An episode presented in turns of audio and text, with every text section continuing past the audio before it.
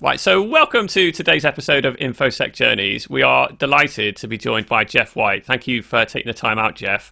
Uh, an investigative journalist who covers the technology space, the cybersecurity space, and I'm a real big fan of your work. You've covered so much uh, breadth of the industry. To, uh, publish books about uh, cyber attacks, which we're definitely going to get into. I, I, love all that sort of stuff. The investigative reports you've done in across BBC, Forbes, Audible, Channel Four, etc., uh, and your podcast series. Uh, we've got so much to pick apart with you, Geoff, about the content you produce. How you've broken into journalism, how you've got to the stage you're at now uh, with your investigative mindset um, to pick that apart. But before we do that, let me throw it over to you, Geoff, for, for an intro. Tell us who you are and, and what you're all about. Yeah, sure. Um, so I'm Geoff White. I'm an investigative journalist. Uh, I've covered tech for, as you say, among others, Channel 4 News, BBC News, Sunday Times, uh, and I'm also the author of a book called Crime.com, which is proudly displayed, I see, behind uh, behind Ashley there on the windowsill. Oh, you've noticed it. Yeah, yeah. It doesn't, doesn't, look, doesn't look like it's been very well thumbed, but... Uh, well, you it's a signed it. copy, no you, less, as well. oh, fantastic, fantastic. Yeah. Well, in that I case, don't to... open it. It'll be worth megabucks. be worth millions one day. I love the subtitle as well, from viruses to vote rigging, how how hacking went global. Um, and you cover a lot of breadth of uh, of topics within the book. Tell us a bit about what what kind of content you cover then. Yeah, well, I mean, you know, you, have got to have a motivation, I think, for writing a book. It takes a it takes a long time. It's quite hard work. Um, and so I when the idea, so the, the publisher approached me to write a book about cybercrime. They don't specialize in cybercrime or technology. This publisher, the general publisher, and I thought, well, there must there's loads of books about cybercrime, and you know, I've, I've read quite a lot of them. But what was interesting was looking around. It, there wasn't there wasn't one. I was thinking about my mum. I was thinking if I wanted to give my mum a book about cybercrime, what, what one would I give her?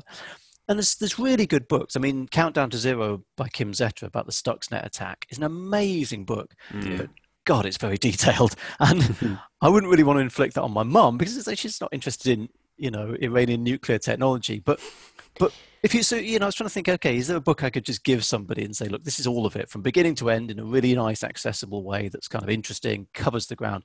And there wasn't. I, I, maybe I've missed it, maybe I've, I've not seen it, but and that seemed a huge gap. It's, like, it's a huge issue, and there's no book that you can say to people, start here. This is, you know, mm. I think if people are really interested in it, and really into it, I don't think my book's the end of, you know, it's not all they have to read. There's loads of others, but as a starting point, it's really good. So that's what I wanted to do. I wanted to kind of go, okay, why do, why does hacking exist? Like the, start with the sort of why and, and, where it comes from, then move through all the different episodes and kind of come as much as we can right up to date and so say, okay, this is this is why it's a current threat. Uh, and, and what I did there was I was, I was trying to sort of split it down. I broke it down to three different groups. I was, I was looking at nation state hackers, organized crime, and what I've broadly called hacktivists. So very media savvy, media focused, perhaps lower skill level groups of people. And, and, for me, what's interesting is looking at the attacks we've had over the last few years and the really big attacks. They've all exhibited signs that those three groups are coming together. There's a convergence. So you've got governments borrowing from organized cybercrime.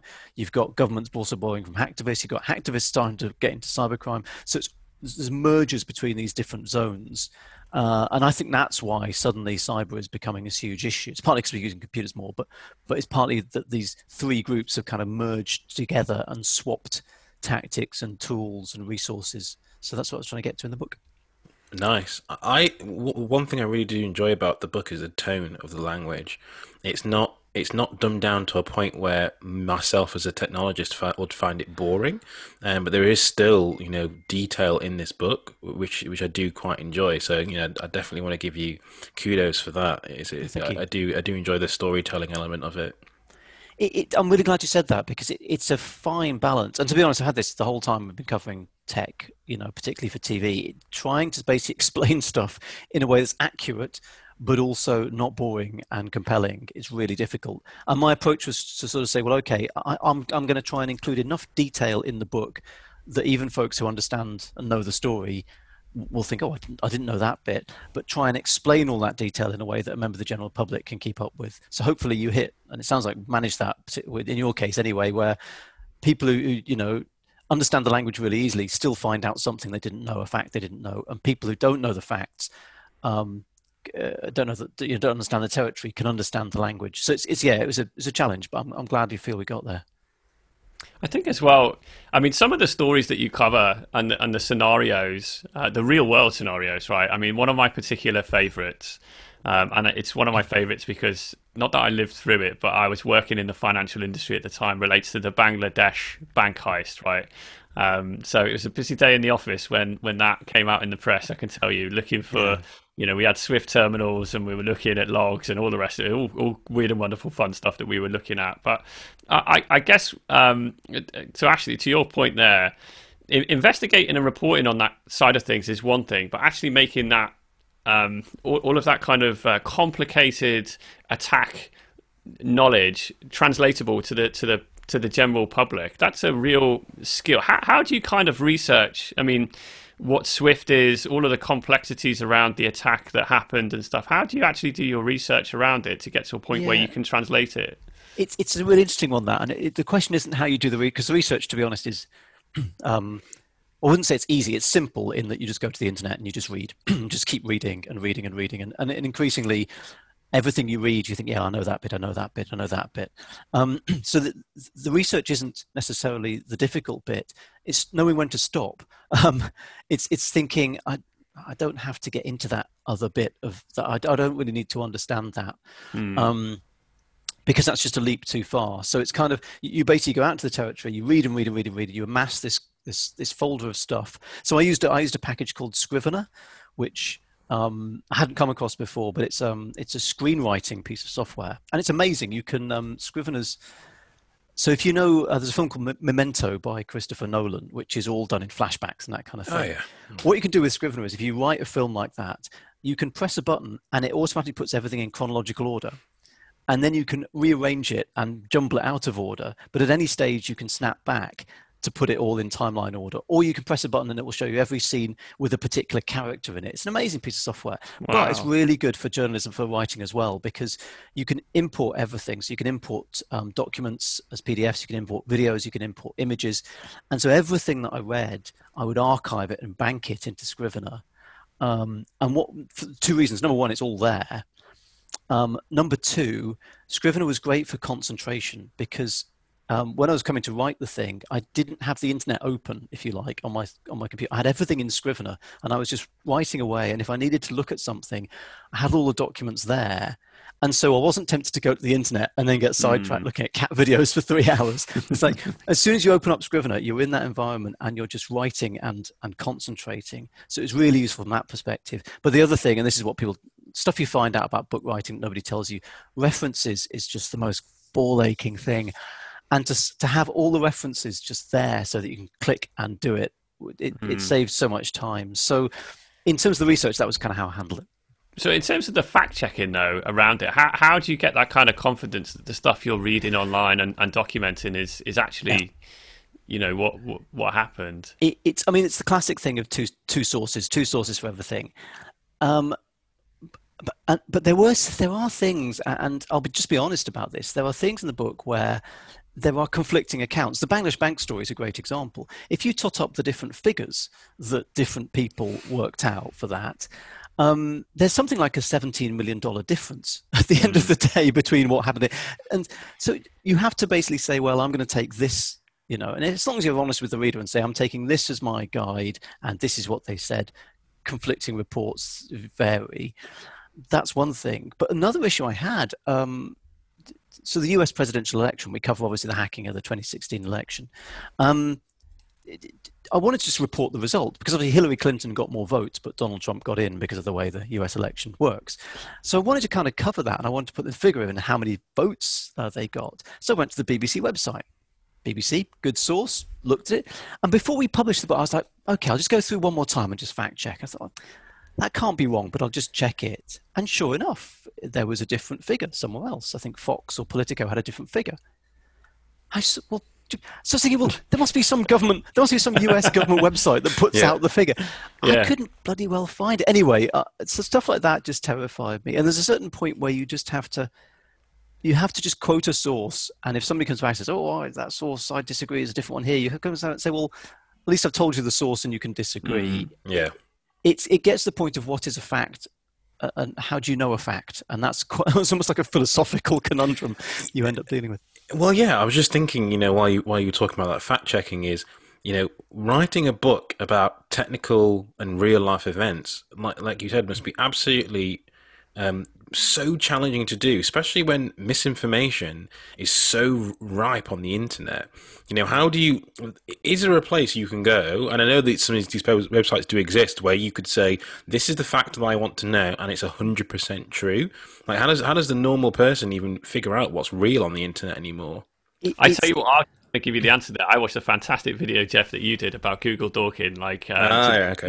Johns Hopkins oh, yes. universities and how to how to validate, and that's something I, I, I genuinely shared with my family as well. Yeah. And like, stop asking me, just watch this video. This yeah, exactly. Yeah. Nice man explains it for you. Just so. effing Google it. Yeah, yeah basically. Yeah, it's true. I mean, um, you know, I, I there are certain sources that have more credibility than others. Um, the BBC, whatever you think of the BBC, they do a great deal of fact checking to make sure the facts are right.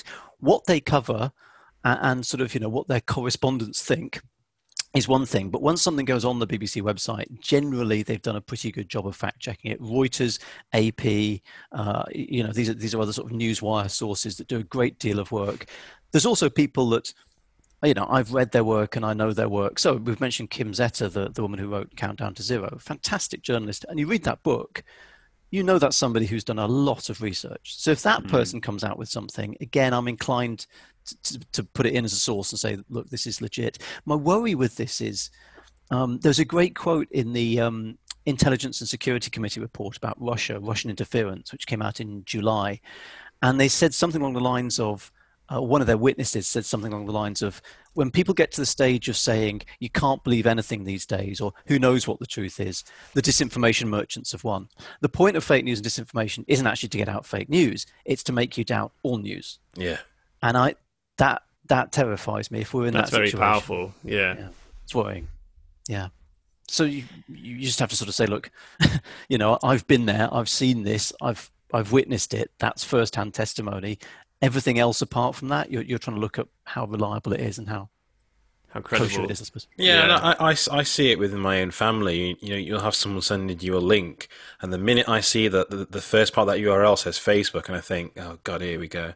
Um, and, and and you get it all the time. So it's just I think if someone's a technologist, you probably have you're a little bit more skeptical on what you might see on the internet and might want to Google it again or look on. Well, Twitter's probably not the best place either, but you might you might want to look in other places. But yeah, I think it's interesting if you're writing a book of you know the caliber you've written, the fact checking process must be extensive. Mm. Um, and I was, you know, so how did this all start for you then? You know, where where, where did you start um, getting into journalism or the technology side of side of things? Um, I uh, would wanted to get into the industry for a while, and actually, what interesting, what prompted it was the dot com crash. I was working for an internet company at the time, and the company went under. Um, and it was literally, it was like the guy came in at nine o'clock in the morning and said, "Clear your desks," you know, and we hit the pub at 12 we were still there at 10 uh, at night that was a, yeah that was a bad night um, uh, and so after I thought, well, you know, what do I do? And I've been thinking about journalism, and the, because I was then unemployed, you could sign up for this journalism course, and it cost ten pounds instead of I think a couple of thousand, because it's discount for unemployed people. So I went down there with my ten. I literally paid with a ten pound note and signed on to this course, and um, that was a six month training course. Then I went to local papers. I did the classic like the I learned shorthand. That's how long ago and how traditional we're talking. um, still useful. Uh, so did that, and then went into started working on magazines. And uh, the magazine I was working for was was Broadcast Magazine, and from there I went to into broadcasting. So I went into radio and then into TV, and, and now back to radio, and and now I do a bit of everything. So that was broadly speaking how I got into it. Where, how did you? Because there's a, I mean, to the outsider, um, there's a clear difference between writing, the journalistic writing content, and then the, the audio audio content, and then you know almost writing stuff for visual as well as mm. the video kind of stuff as well but as you say you do you cover all bases now mm. do, do you have like a preference where you start i mean back in the day was it all kind of you know columns and articles and magazines and stuff is that is that the kind uh, of bread and butter or I, when I started out, I, I, the idea that I would ever end up being able to work in TV was, you know, wow, that would be that would be amazing. Um, and having now worked in TV and done TV, it's good. Don't get me wrong, but it, it, there are limitations. TV's like an oil tanker. You know, you point it at a target, and and when it hits the target, it will probably demolish it. But it's it's very difficult to turn that round. Um, great example when the po- the Pope came to visit the UK. It's a papal visit, and it was the first one in however many years. And all the news networks like, oh my god, a papal visit. So they dispatched satellite trucks and correspondence and cameras, and you know, people lined the route with flags and stuff. And honestly, just not. I'm not saying nobody turned up. All I'm saying is the thronging crowds did not arrive. And um, that you could almost hear in newsrooms around the country, newsrooms going, "Get the trucks back quick! Where's our cameras? Oh, the cameras in bloody Scotland because he's going to land in Scotland first. like you can't change direction. It's not very nimble TV news, and also it doesn't. You can't do detail. I remember trying to explain things like ransomware in TV mm. news, and and you know that hacking is not an easy subject to cover. You also pictures. There were no pictures. I mean, you know, a war in Syria. There's pictures of people blowing each other up. Um, mm. Mm. In cybersecurity, there's no pictures. So what's interesting now is I, I, really love working across all the different mediums because media because you know if something's got a good picture and I know it's you know a fun story we can go and film it but the mm. stories now where I think that's never going to work for telly so I just pitch it as a written piece and I can make it or I can make a podcast out of it and this resurgence of podcast of frankly radio um, you know suddenly you're able to do much more there's things at the moment we're covering um, I'm doing a podcast actually about the Bangladesh Bank heist. I love it. I love it. And there's stuff with, I mean, that's all over the world. There's no way we could afford to go to these places to film. So mm. being able to do that over the phone or over the internet these days, you know, make a podcast out of it. it's really good. So I love it. What, I absolutely love working. What kind it. of detail are you going into then? Because I know you did the Darknet Diaries on the Bangladesh, where I mean, I, would love to know how that came about. If I'm honest, because we're both massive fans of Darknet Diaries. He's great, Jack, isn't he? Yeah. yeah, he's an unbelievable storyteller and story writer. Um, Yep. But um, but yeah, what what kind? What's the what's the motivation as a piece of work then for Bangladesh specifically? What are you looking to get out of the podcast? Well, the, the Bangladesh Bank job, which for for new readers. Um, alleged North Korean hackers broke into Bangladesh Bank and tried to steal a billion dollars. Um, only got away with 81 million um, but also have hit a lot of banks and increasingly cryptocurrency exchanges since. So their, their, their winnings from the Bangladesh bank job have been dwarfed really by, by the stuff they've got elsewhere. Um, so that's a chapter in the book, and it was my fa- it's my favorite chapter in the book. You're not supposed to have it's like children you're not supposed to have a favorite but um, but we all do um, sorry amy um, um so, so it, it, I pitched it as a, a, podcast to the BBC. I said, "Look, it's a fantastic story. It, it's almost what I love about that story is it's like somebody's watched a Hollywood heist movie. Mm, it is, and they've thought, how would we do that in cyberspace? And they've done it. They've just gone yeah. ahead and done it. So it maps out in a beautifully episodic way. It's there's a North Korean element which is just fascinating. Um, it's endlessly fascinating, really, that country and how, how a country that's completely sort of off off beam, just out. It's such a mm. bizarre and intriguing country. Um, so there's all of that stuff, but there's also, of course, what predates it. We're going into the Sony case and the hacking of Sony, and also what postdates it, the WannaCry episode, and then the subsequent cryptocurrency stuff. So you've got this amazing arc that you can work across. I mean, the series will sort of span a good 30 years or so. I think we're going to start in the mid 90s. I can't wait for that. Oh my gosh, I, I, I can't wait really for this. Fun. I, I, you know, we're, we're, discovering new stuff. The Bangladesh Bank thing, there's stuff that's not. You ask five different people about one element of that story, and you get five different answers. And what I'm really looking forward to is actually being able to do the definitive. Here's mm. what happened when, because I think we all know roughly what happened. It's like, well, yeah, but what was the order? And there's there's still stuff in there that we're finding out that's that's not come out before. that's fascinating. Yeah. I, I always remember, I mean, one of the reasons I asked you that question about kind of fact checking and, and, and research on these complex issues is one of the examples around Bangladesh I remember is like a lot of the trainer thought was like, oh, well, they were infiltrated because they were running like nine dollar routers on the perimeter, and it was obviously a security weakness that someone took advantage of. And then it's like, oh no, actually, it was a phishing email by a, a, like a, a, malicious resume, CV, that kind of thing. Mm-hmm. And the, and there's clear evidence in the U.S. Um, what's the like the indictment against the, yeah, the North yeah. Korean hackers, etc., which go into detail around that. So, mm-hmm. like you say, there's so many you know bits, little snippets of conflict information. It's it's fascinating. I have a, I, I, I'm so fascinated, and I cannot wait to, to, to, to listen to this podcast when you when it's produced. Um, I, and I have uh, some of the malware actually that was uh, that was used in that attack, and it's part of. Um, uh, a, a, study that I did to reverse engineer that and analyze it and stuff. And oh, wow. All sorts of weird stuff that um, uh, that that is present in that malware, which is fascinating to explore as well. So, and do you, um, think, do you think that's weird stuff because it's from North Korea? Do you think they do you know, think differently? One of, the, one of the most surprising things, I mean, what I've always found, I've spent um, yeah the last kind of six, seven, eight years, what have you, reverse engineering uh, malware, especially nation state level stuff and they generally the malware generally blends in to the normal BAU crappy malware that's out there because they don't want to burn all their zero days. They don't want to burn all their exploits on you know a particular attack if they don't need to. And this one seemed like what I was so surprised about is there is next to no layer of obfuscation in the malware. Like you can just, uh, you know, re- almost read not the source code, but you can. It's effectively in plain text. They're not hiding anything because I don't mm. think they were, you know, necessarily looking to get caught, right? Um, and so it's quite easy to identify what the malware is designed to do and what stages it works at, and you know how it interferes with the printer and stuff like that. You know what I mean? That's it's, interesting. Yeah, yeah, and that's presumably why we've got so much detail about it. Is because security researchers it's, it's, can yeah, because it's not encrypted. You know, there's a little, there's a layer of obfuscation, but it's very easy to bypass. It's not, you know, it's not protected in a way that, you know, if I was to write just a commercial piece of software that I was going to sell, mm. or to protect my my source code, I yeah. would like pack it, obfuscate it, encrypt it, all the rest of it, and make it hard for someone to reverse engineer. Mm. And they haven't done that.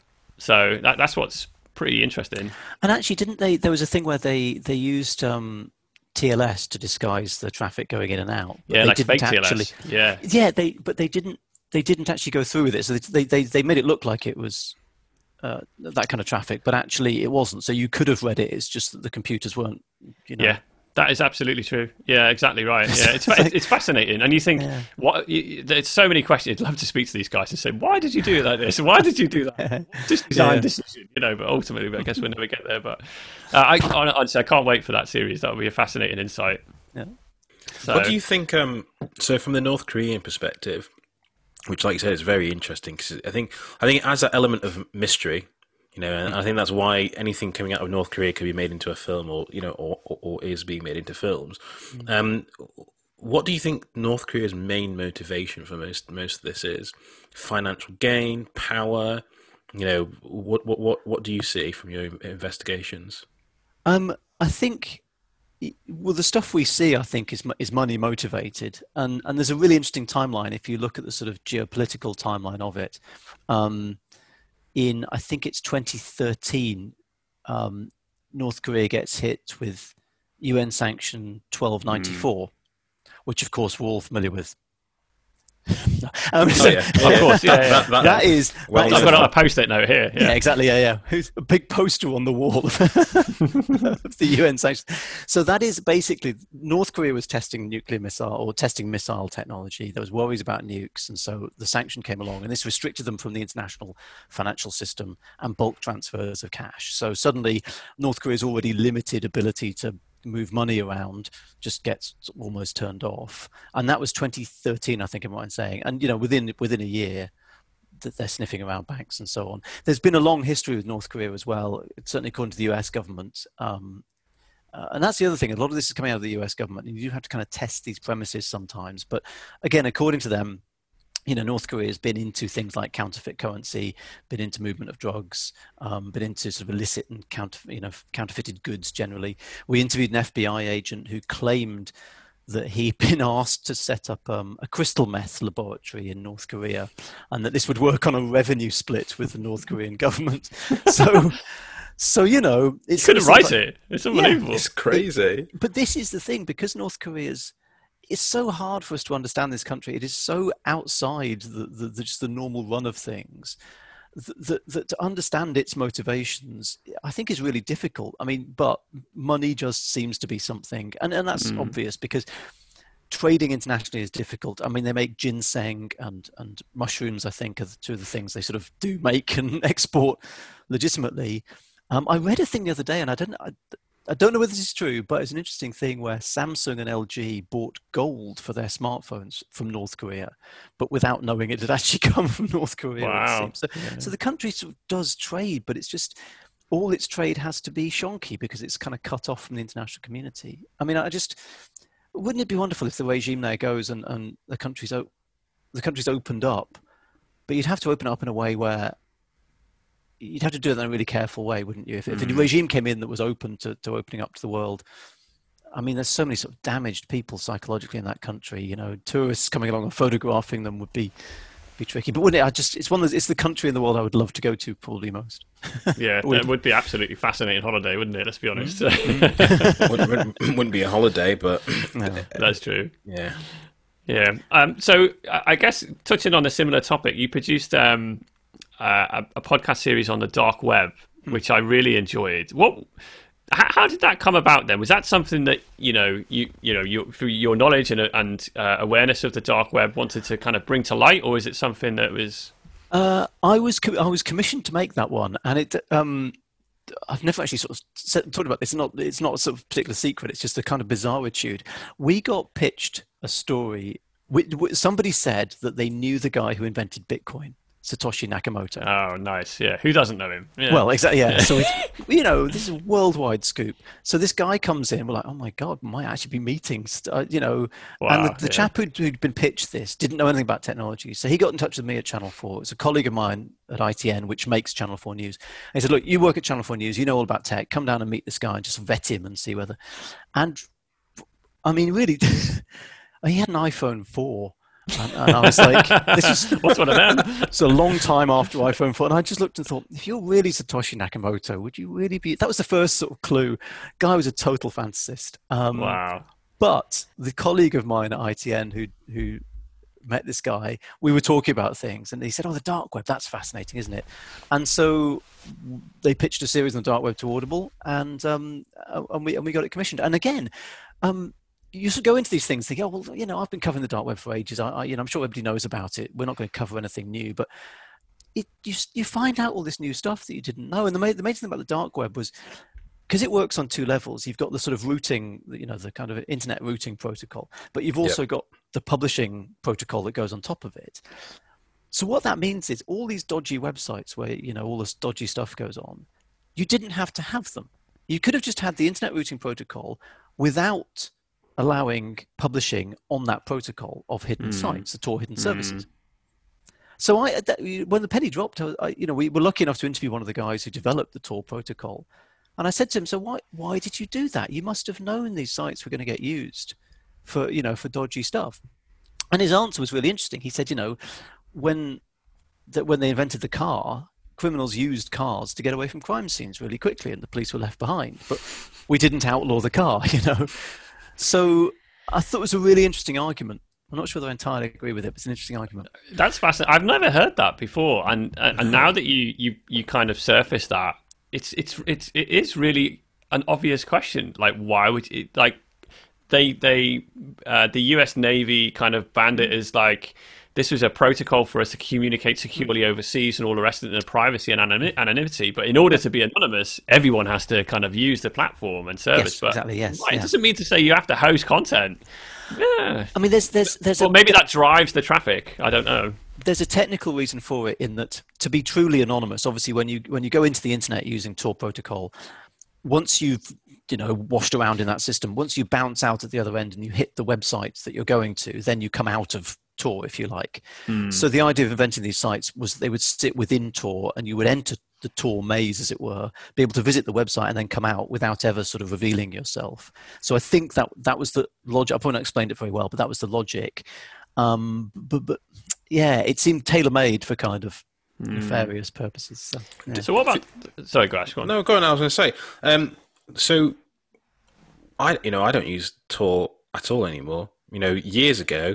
Anymore. But, but, you know, years My ago. drug days are behind me. yeah, that, that's that's long gone. But you know, you, you know, you'd, you'd you'd be running the Tor browser because you know everyone told you it was a safe way to surf the internet, and you'd be using you know Tor exit node. But uh, you know, through your research and you know what you've seen and people you've sp- spoken to, you know, it, I know the dark web is used, you know, a lot for you know illicit trade, but uh, you know, is is is it really used that much anymore? The people are people still using the Tor to to trade wares and and hacking tools X Y and Z. I I I just don't think that's really the case much. I, th- I think I think you're right to a certain extent. I think I don't know what the usage figures are, and there's an easy you can check on the Tor project website, and it shows you the usage numbers. Um, they got a boost actually after Snowden. So I know there's been there's been a boost in numbers. Yeah, no Um, surprise. I think Tor is. There's been a number of factors in this. Number one, police police takedowns and exit scams, where site owners just disappear with the money, police infiltration.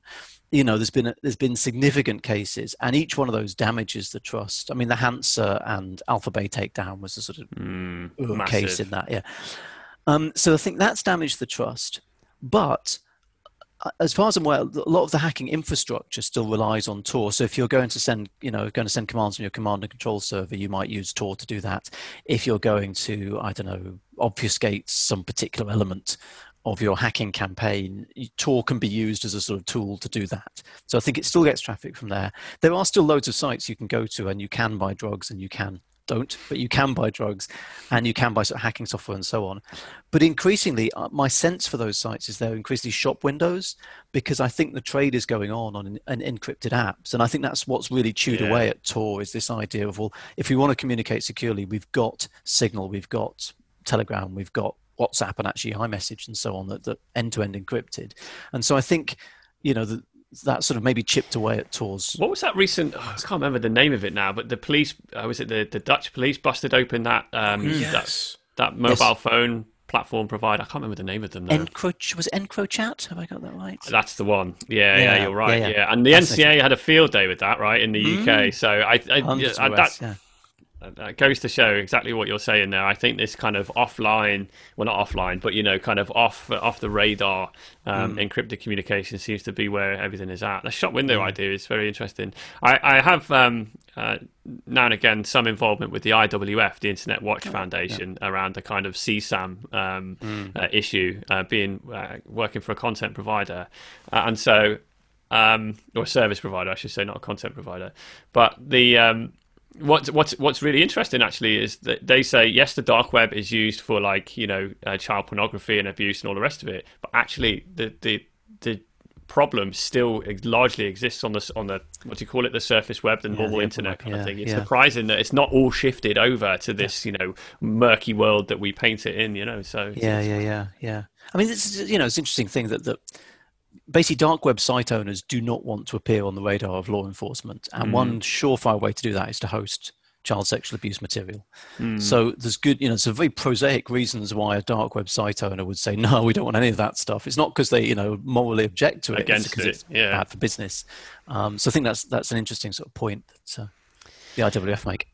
you, you've got such a rich background and history in in journalism and in investigative journalism across technology and we touched upon where it started for you um, and you know your your kind of um, your growth within this space.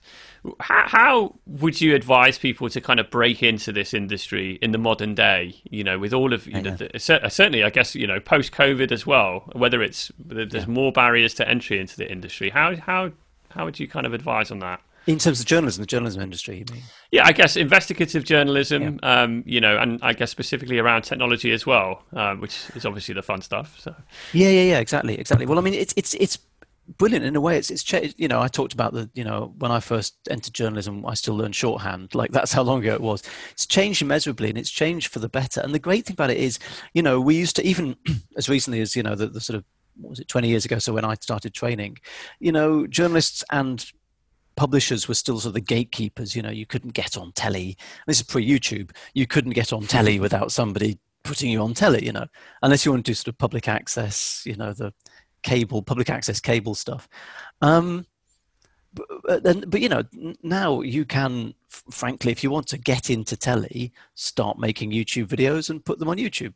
There you go. It's, you know you, you guys have done yourself. It's it's it's that simple um and and the wonderful thing is i get the f- hmm, wonderful maybe not wonderful in some other ways i th- i suspect audiences care a little bit less about quality now than they did before um you know, one of the things we used to do in TV and we used to obsess about was polish. You know, we're going to make everything polish. Everything's going to be seamlessly edited. The camera angles are going to be, you know, just so. And you know, you never sort of see any of them sort of shakes or wobbles or anything like that. And and I I look actually now at some of the really popular content, and it has those wobbles in it. And if you look at podcasts and how podcasts work, a lot of what people like, I think, about podcasts is the fact that presenters on podcasts. You've talked about Jack Rhysider at at, um, at uh, Darknet Diaries.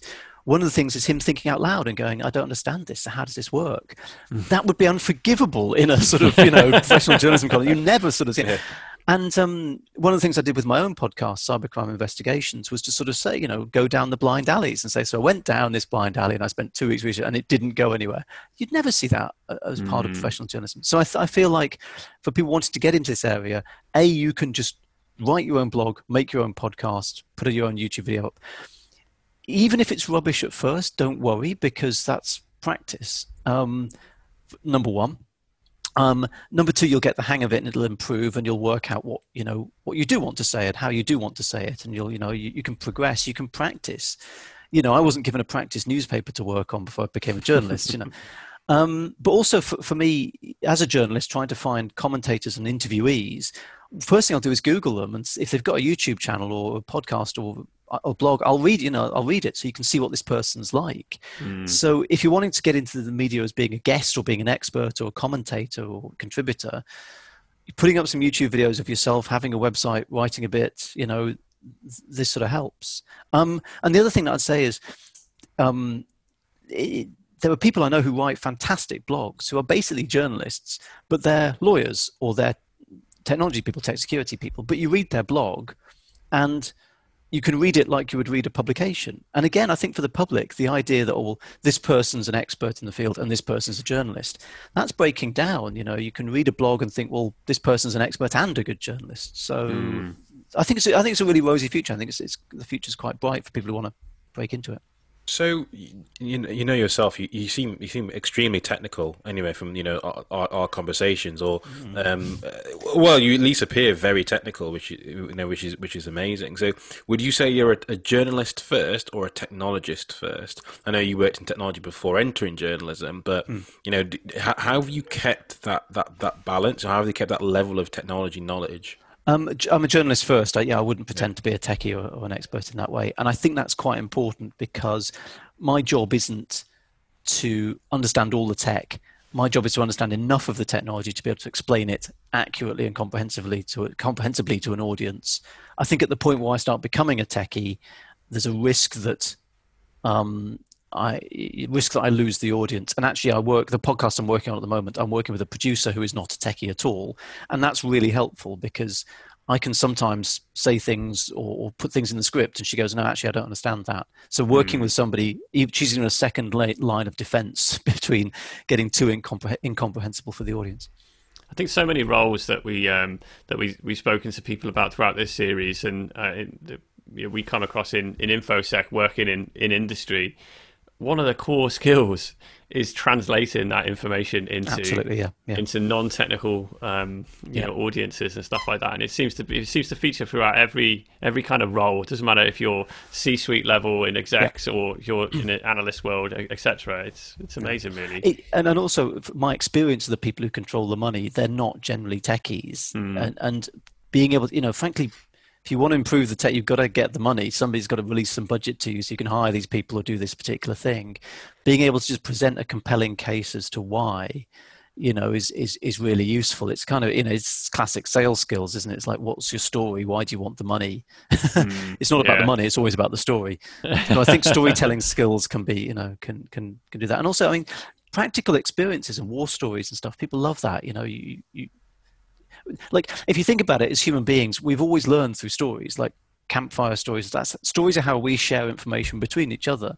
So if you're trying to sort of convince somebody to give you extra budget or to do a particular thing whatever telling them a story is a key way of imparting information to them. So i think stories stories are really powerful from that perspective I think the advice you've given, I've written so many notes already about, you know, the, what you've spoken about, how people can put themselves out there. A phrase I often use to people, especially when starting out in like the malware space, is just start before you're ready, because you're never going to think you're you're ready or good yeah, enough, yeah, yeah. kind of thing. Yeah. Um, and and that really resonates. But I've I've noticed Scrivener. i am going to put that in my arsenal for the next time I put some kind of content together. I think that's going to be really powerful. Have a look at it. It's interesting. Yeah, yeah, yeah, fantastic. I, I was going one one question I was going to ask you before we uh, we end up is you know you see a lot of the negative sides to cybersecurity, and you know we interviewed Jessica Barker a few um, a few weeks ago, mm. and one of the things that she talks about is well, no one actually focuses on the positives. Like you know there is you know you, you try and Google positives positive cybersecurity stories, you probably won't find any. Like like yeah. um, so what do you think? Like you know from your from your perspective and your lens, what do you think we are doing well with? Uh, the, the, the, depressing truth about this is loads of stuff that goes well. You know, every, you know, that old thing of, you know, the, the, the thieves, the enemy only has to be right once, and the bad guys only have to be right once, and we have to be right all the time. Hmm. The, the, problem is for me as a journalist, I'm interested in the bits that don't go well. You know, yeah, yeah. there are people whose job it is to talk about the stuff that goes well and that works out well, and they're called PR people, and that's that's their job, and it's really good. Um, so I do think I, you know, for me, you're inevitably going to get the bits that went wrong. But I do think Jess is right there, I, have got a lot of time for Jess, and she's done a lot of work on this. And, and yeah, she, she's absolutely right. The thing that really annoys me isn't so much me as a journalist covering the negative stuff because that's it's kind of what I do. It's it's in in, in companies, institutions themselves. It's it's the cybersecurity um, function being sort of branded as being this kind of negative overbearing thing. Like, you you did not get your password right. You clicked on the email. You know, mm. um, and I feel I feel that's where a lot of the negativity that I, I see as you know probably not good comes in. Um, you know, how about like a bottle of champagne for the best password? That's that's worth doing, is it not? You know, something you know, there's, there's a lot of stick and not a lot of carrot. You know, yeah. comes into these things. So I just feel you know in organizations you've got to get the balance between sort of saying to people look this stuff matters and it, you can you could damage the company very badly by this but you've also got to somehow sweeten that pill by saying look we're going to empower you with this information you're going to be you know you're going to be part of this and, and actually when you've done a good job we're going to congratulate you you know this department didn't click on any phishing emails this month so they get mm. to go go karting or something. That's not for that. But do you see what I mean? Like, as something to sort yeah. of, you know, say, look, when you've done well, we congratulate you rather than just yeah. yeah, that's so true. Very true indeed. Um, Geoff, thank you for taking the time to speak to us. It's been a pleasure. I, if I'm honest, I could keep going and going and going and never let you go. um, and I'm super excited to uh, to to see and hear your, your podcast on, on Bangladesh in in particular. Mm. Uh, but the other content that you've produced, which is exceptional, uh, we'll definitely link in the show notes here as well. And I definitely encourage people to go and check out and also get your book crime.com, which is uh, uh, doing really well on Amazon. So well done for that. Thank you for for sharing the insights into into how you got started, where it all began, the kind of stuff you work on, the kind of cool stuff that goes down in cybersecurity, I think uh, is really going to resonate well. So thank you. Fantastic. Thank Thanks so much for having me. Take care.